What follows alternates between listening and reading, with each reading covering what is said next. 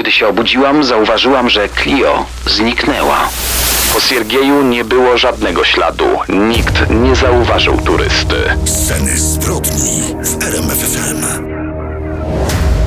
Kończą się małe wakacje, jakie kalendarz co roku daje nam w czerwcu. Nie chcemy straszyć, ale przed dużymi wakacjami, jakie zaczynają się niebawem, warto być czujnym. Co roku w trakcie wypoczynku uprowadzonych zostaje 2000 turystów, a jeszcze więcej znika w niewyjaśnionych okolicznościach. Wakacyjny raj zmienia się dla nich i dla ich rodzin w piekło. Stąd dziś w scenach zbrodni zaginięcia w trakcie wczasów. Opowiemy bardzo różne historie. Dramat rodziców w Australii, którzy stracili swoje dziecko w trakcie kempingu. Po prostu zniknęło z namiotu, gdy spali. I tajemnicze zaginięcie niemieckiego informatyka w popularnym kurorcie w Grecji. Sceny zbrodni w RMFFM. Dzisiaj w scenach zbrodni zaginięcia na wakacjach i teraz zaczynamy pakować walizki wraz z Ellie Smith i jej nowym partnerem Jake'iem Glidonem. Razem z dziećmi wybierają się na krótki wypad na kemping.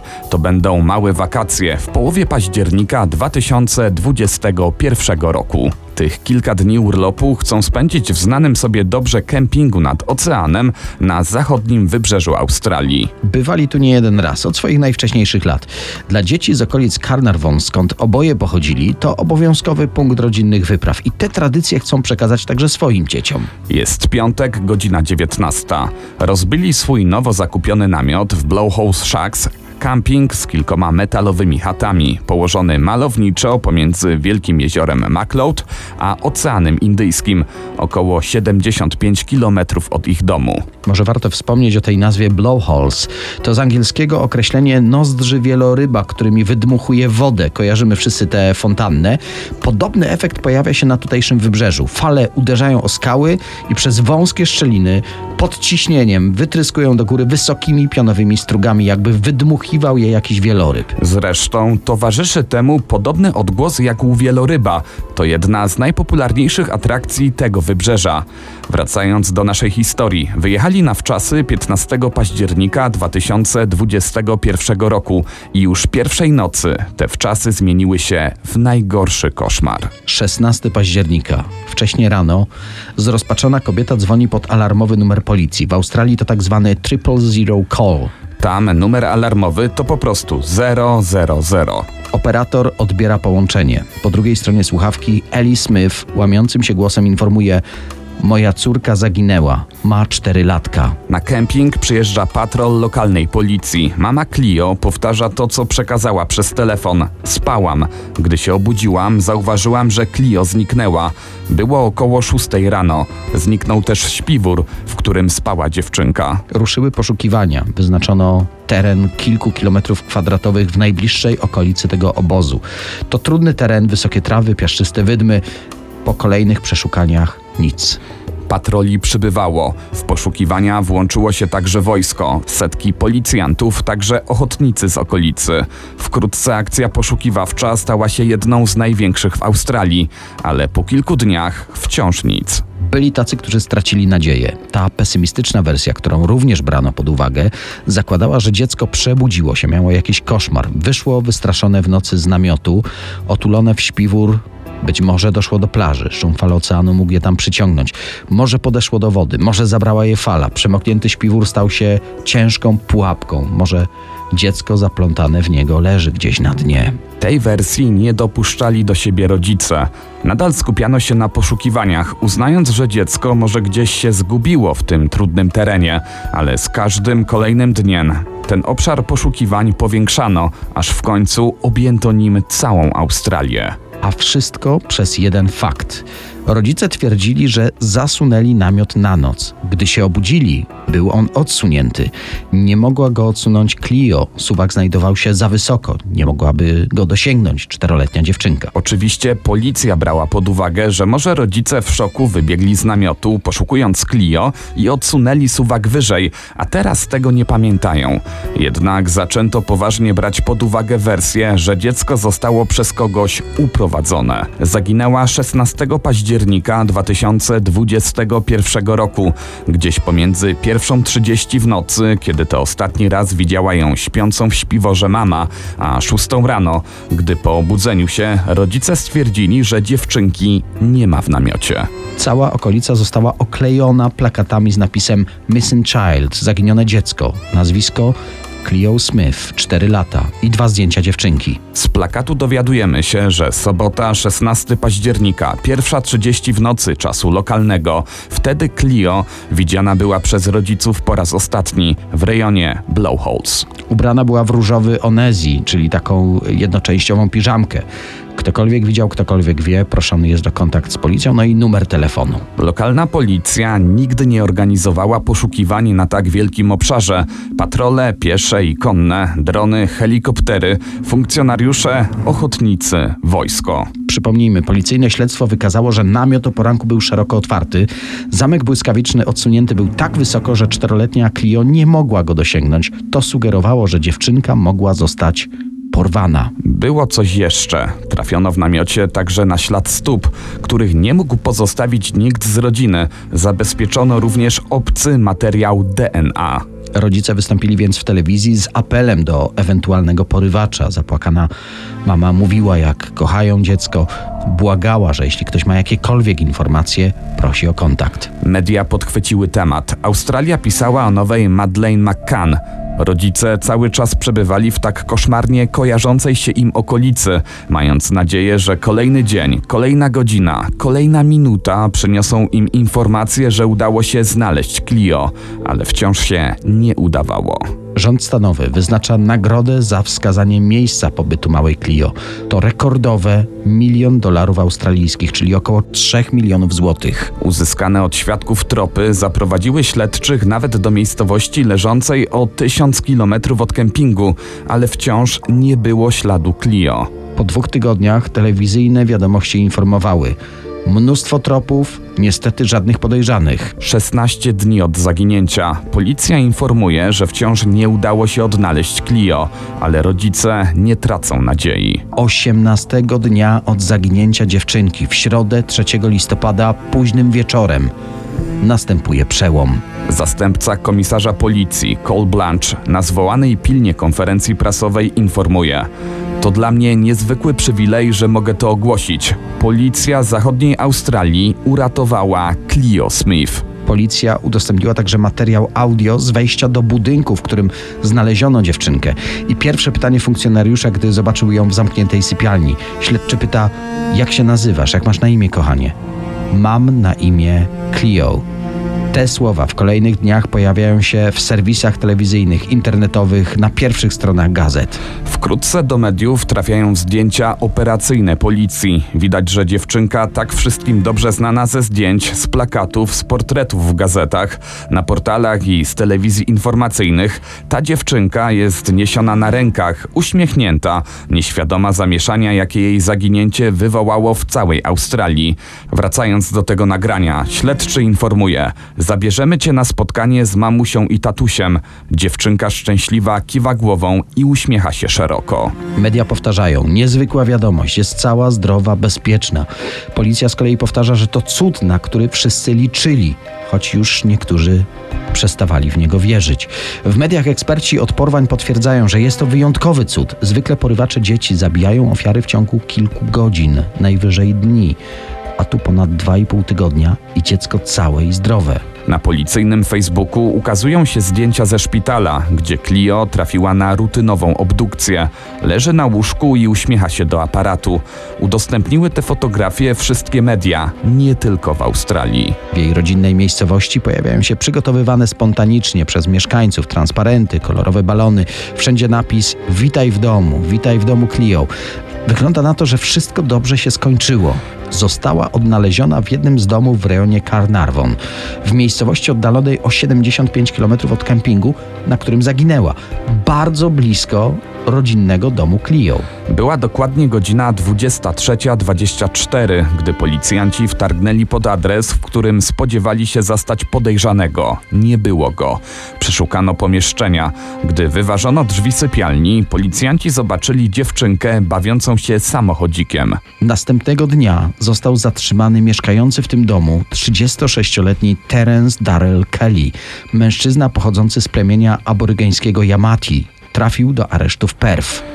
Porywacze dzieci nie mają za kratami łatwego życia, a do tego jeszcze w Australii mniejszość aborygeńska. Więc gdy do mediów dotarła informacja, że mężczyzna, który jest podejrzewany o uprowadzenie Clio, trafił do więziennego szpitala i to dwukrotnie, dopytywali śledczych, czy to nie rodzaj linczu ze strony współwięźniów. Funkcjonariusze zaprzeczali. Cele są monitorowane, mężczyzna po prostu sam się okaleczył. Jego stan psychiczny na pewno odbiegał od normy. I tutaj się zatrzymajmy na moment. 36-letni Terence Kelly od lat kolekcjonował lalki. Na portalach wrzucał zdjęcia z nimi. Rzeczywiście trafiłem gdzieś na jego zdjęcie, miał taką koszulkę z prasowanką z popularnymi lalkami. Wrzucał też do sieci zdjęcia i filmiki z filtrami jak z kreskówek. Dosłownie w ubiegłym miesiącu ukazał się pierwszy wywiad, jakiego udzielili rodzice po uratowaniu ich córki. I a propos porywacza, Ellie Smith powiedziała: Porwanie małej Clio było spełnieniem jego fantazji. Marzył, że jego lalki zostaną ożywione. Coś podobnego w trakcie procesu stwierdził biegły psycholog, że Kelly czuł euforię, gdy porwał Clio. Spełniła się jego fantazja o posiadaniu własnego dziecka.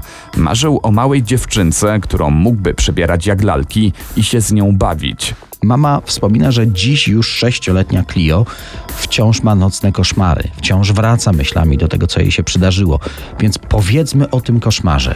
Clio była zamknięta w pokoju, spała na materacu rzuconym na podłodze. Sypialnia była pełna lalek, ale mimo tylu niesamowitych zabawek płakała za rodzicami. Porywacz mieszkał w rodzaju bliźniaka za ścianą sąsiedzi. By zagłuszyć płacz dziewczynki, puszczał głośno radio w łazience. Clio więc słyszała w wiadomościach swoje imię i nazwisko. Słyszała, że rodzice jej szukają, że policja czeka na jakąkolwiek informację. To było sprzeczne z tym, co mówił jej porywacz. I tu musimy wyjaśnić, w jaki sposób mężczyzna nakłonił dziewczynkę, by ta poszła z nim bez słowa protestu, bez krzyku i płaczu w środku nocy. Wymyślił na szybko historię, że młodsza siostra Clio zachorowała ciężko. Rodzice muszą teraz bardzo skupić się na opiece nad chorą, nie będą więc mieli czasu zajmować się Clio, dlatego on przejął opiekę. Że ona musi to zrobić dla dobra siostry, jeśli chce, by wyzdrowiała. I ona w to uwierzyła. Terence Kelly nie planował porwania. Pojawił się na kempingu, by okraść turystów. Zajrzał do namiotu, mając nadzieję, że skradnie jakąś torbę czy walizkę. Nie pamięta, która dokładnie była godzina. Gdzieś między 2.40 a 4.40. Dodajmy, że wieczorem zażył metamfetaminę. To dodało mu odwagi. Wiedział także, że jego hałas zagłuszają fale rozbijające się o brzeg. Gdy zobaczył dziewczynkę śpiącą w śpiworze, wyglądała jak lalka. Nie mógł się powstrzymać. Zgarnął czteroletnią Clio, owinął ją szczelnie śpiworem i zniknął. Samochodem dotarł nad ranem do swojego domu i tam uwięził dziewczynkę. W kolejnych dniach starał się prowadzić normalne życie. Zostawiał więc tą czterolatkę samą na wiele godzin. W tym czasie robił zakupy, spotykał się ze znajomymi, krewnymi, nawet chodził na zajęcia artystyczne i rzemieślnicze. Po powrocie do domu był dla niej łagodny, choć dziewczynka opowiada, że uderzył ją, gdy prosiła o czekoladę. Sam zeznał na policji, że próbował przyklejać ręce i nogi Clio do krzesła i zaklejać taśmą jej usta, ale sobie z tym nie poradził, gdyż, i tu cytujemy, była wojowniczką. Zeznał także, że widział przejmujące wpisy matki Clio na portalach społecznościowych. Próbował się z nią zaprzyjaźnić, pocieszyć ją online. Mężczyzna żył w świecie fantazji, lalki, zabawki. To była jego ucieczka od traumatycznych przeżyć w dzieciństwie. Z ustaleń sądu wynika, że jego rodzice byli uzależnieni od alkoholu i narkotyków. Zdarzało się, że podawali jemu, niemowlakowi, w butelce alkohol, by szybciej zasnął. Terence Kelly miał zaledwie dwa lata, gdy jego rodzice porzucili go. Opiekowała się nim ciotka. Tu też nie miał łatwo. Wujkowie nie hamowali się przed używaniem przemocy. Jako dziecko alkoholików był opóźniony w rozwoju. Prawdopodobnie nie zdiagnozowano wówczas u niego płodowego zespołu alkoholowego. Miał problemy ze słuchem i z mówieniem. Mimo wyraźnych wskazań lekarskich nie zgadzał się, by nosić aparat słuchowy, by jego rówieśnicy go bardziej nie gnębili. Miał epizody samobójcze i z tego powodu trafiał do szpitala.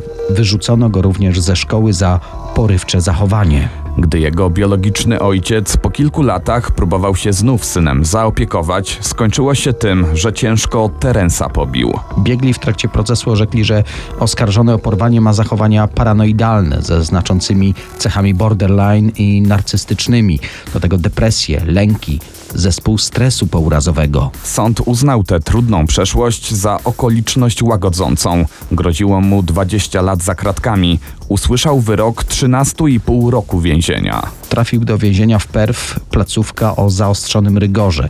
O warunkowe zwolnienie może ubiegać się najwcześniej po 11 latach. Dodajmy jeszcze jeden tajemniczy wątek w tej sprawie. Gazeta Daily Mail Australia dotarła do informacji, dokładnie zeznań dziewczynki, a właściwie jej rozmów z psychologami policyjnymi. Porwana Clio opowiedziała im, że w trakcie uwięzienia przychodziła do niej jakaś pani i się nią zajmowała. Czesała ją i ubierała. Czy więc w sprawę porwania był zamieszany ktoś jeszcze? Sceny zbrodni w RMFFM. Tu sceny zbrodni, mówimy dziś o zaginięciach na wakacjach i lecimy teraz na Wyspę Słońca, czyli na Rodos. To na tej pięknej greckiej wyspie jeszcze przed naszą erą znajdował się olbrzymich rozmiarów posąg o nazwie Kolos Rodyjski. Gigantyczna podobizna Boga Słońca Heliosa została zniszczona przez trzęsienie ziemi. Budowla jest zaliczana do siedmiu cudów świata starożytnego. Tutaj rozgrywa się opowieść Trójkąt Narodos autorstwa legendarnej Agaty Christie. Detektyw Hercules Poirot podczas urlopu kolejny raz musi rozwiązać bardzo trudną zagadkę kryminalną. Ale nie wiem, czy nawet ten legendarny śledczy poradziłby sobie z przypadkiem, o którym opowiemy za chwilę. Siergiej Ens, 34-letni inżynier komputerowy z Bielefeld, dotarł na Rodos 11 sierpnia 2016 roku. Na upragnione wakacje przyleciał z żoną, dwuletnim synem i dziewięcioletnią córką. W pięciogwiazdkowym hotelu mieli spędzić 10 błogich dni. Kąpiele w lazurowym morzu, przepyszna kuchnia, piękne zabytki. Urlop mijał znakomicie. 21 sierpnia zaplanowano powrót do Niemiec. Rankiem ostatniego dnia wyjazdu Ina Ens poprosiła męża, aby wrzucił do morza zebrane przez dzieci kamienie i muszelki. Maluchy codziennie przynosiły do hotelu znaleziska z plaży, aż w końcu zebrało się tego kilka kilogramów. Plaża była oddalona o zaledwie 50 metrów od hotelu. Wystarczyło tylko przejść przez niezbyt szeroką drogę i już docierało się nad morze. Około godziny siódmej Siergiej wyszedł z hotelu. Na ten szybki wypad zabrał ze sobą tylko telefon komórkowy. Miał wrócić no, dosłownie za kilka minut. Ale wypad mocno się przedłużał. Zdenerwowana żona postanowiła przywołać męża do porządku. Już za dwie godziny mają zaplanowany wyjazd na lotnisko. Ina myślała, że Siergiej się z kimś zagadał, albo co gorsza, wydarzył się jakiś wypadek. Ale mężczyzny nie było ani w hotelu, ani na plaży. Kierownictwo hotelu poinformowało biuro podróży, które organizowało wyjazd o zniknięciu Urlopowicza. Następnie pracownicy luksusowego ośrodka przeszukali każdy zakątek obiektu, od piwnicy aż do poddasza. Po Siergieju nie było żadnego śladu. Nikt też nie zauważył Wczasowicza. Termin wylotu szybko się zbliżał. Roztrzęsiona Ina Ens nie wiedziała co robić. Miała ze sobą dwójkę małych dzieci. Ostatecznie zdecydowała, że wróci z tymi dziećmi do Niemiec. W hotelu na recepcji zostawiła dokumenty męża i jego rzeczy, które odbierze on, gdy wróci do ośrodka. Kobieta nie miała pojęcia, co stało się z Siergiejem, ale wierzyła, że sprawa szybko pozytywnie się rozwiąże. Jednak życie napisało zupełnie inny scenariusz. On zniknął na Rodos w ostatni dzień swojego urlopu. Feralnego dnia wyszedł z hotelu, aby wrzucić do morza zebrane przez dzieci kamyki. Jego żona wróciła z dziećmi do Niemiec. Tam zgłosiła na policji zaginięcie męża. Następnie ponownie przyleciała z siostrą Siergieja na Rodos. Na całej wyspie rozklejono plakaty z wizerunkiem mężczyzny. Oto jego opis z dnia zaginięcia. 1,80 m wzrostu, ciemne brązowe włosy, zielono-brązowe oczy, trzydniowy zarost. W dniu zaginięcia ubrany był w t-shirt z białym napisem, niebieskie spodenki i czarno-białe buty sportowe. Mężczyzna był chory i musiał regularnie przyjmować leki. Jak wspominaliśmy, Siergiej miał przy sobie telefon komórkowy, gdy wychodził z hotelu. Próbowano ustalić listę połączeń z numeru ENSA. W dniu poprzedzającym zaginięcie wysłał standardową wiadomość do swojego ojca. Następnie nie wykonywał już żadnych połączeń. Po raz ostatni sygnał z jego komórki został namierzony dwa dni później, około 3 kilometrów od hotelu. Jak miał tam dotrzeć Siergiej? Ze względu na usytuowanie masztów telefonicznych, dokładność tego pomiaru mogła być obarczona sporym błędem. Rodzina zaginionego robiła co tylko mogła, aby o sprawie zrobiło się jak najgłośniej w mediach. Ogłoszono nagrodę za pomoc w odnalezieniu Siergieja Ensa. Ktoś widział mężczyznę na plaży, ktoś inny niedaleko ratusza. Wszystkie tropy okazały się fałszywe. W końcu w poszukiwania zaangażowała się niemiecka telewizja, za sprawą której 23 września na wyspę sprowadzono specjalnie wytresowane psy tropiące. Wyczuwały one nawet kilkutygodniowe ślady zapachowe. Wspaniałe czworonogi zaprowadziły śledczych do parku Rodini, oddalonego około 500 metrów od miejsca ostatniego logowania telefonu Siergieja. Jest to piękny leśny obszar z zabytkowymi budowlami, uroczym strumykiem, znakomitymi szlakami turystycznymi, ale też znajduje się tutaj sporo klifów, a na uboczu jest wiele miejsc, gdzie łatwo można się ukryć. Zaznaczmy, rodzina Ens nie odwiedzała tego miejsca w czasie urlopu, więc mężczyzna musiał tam znaleźć się po wyjściu z hotelu feralnego ostatniego dnia urlopu. Psy gubią trop na środku parku. Wolontariusze dokładnie przeszukują te okolice, ale nie znajdują tam niczego, co może pomóc w tej sprawie. Kilka miesięcy później śledczy rejestrują sygnał z komórki zaginionego. Wszyscy liczą, że będzie to przełom w dochodzeniu. Policja szybko odnajduje telefon.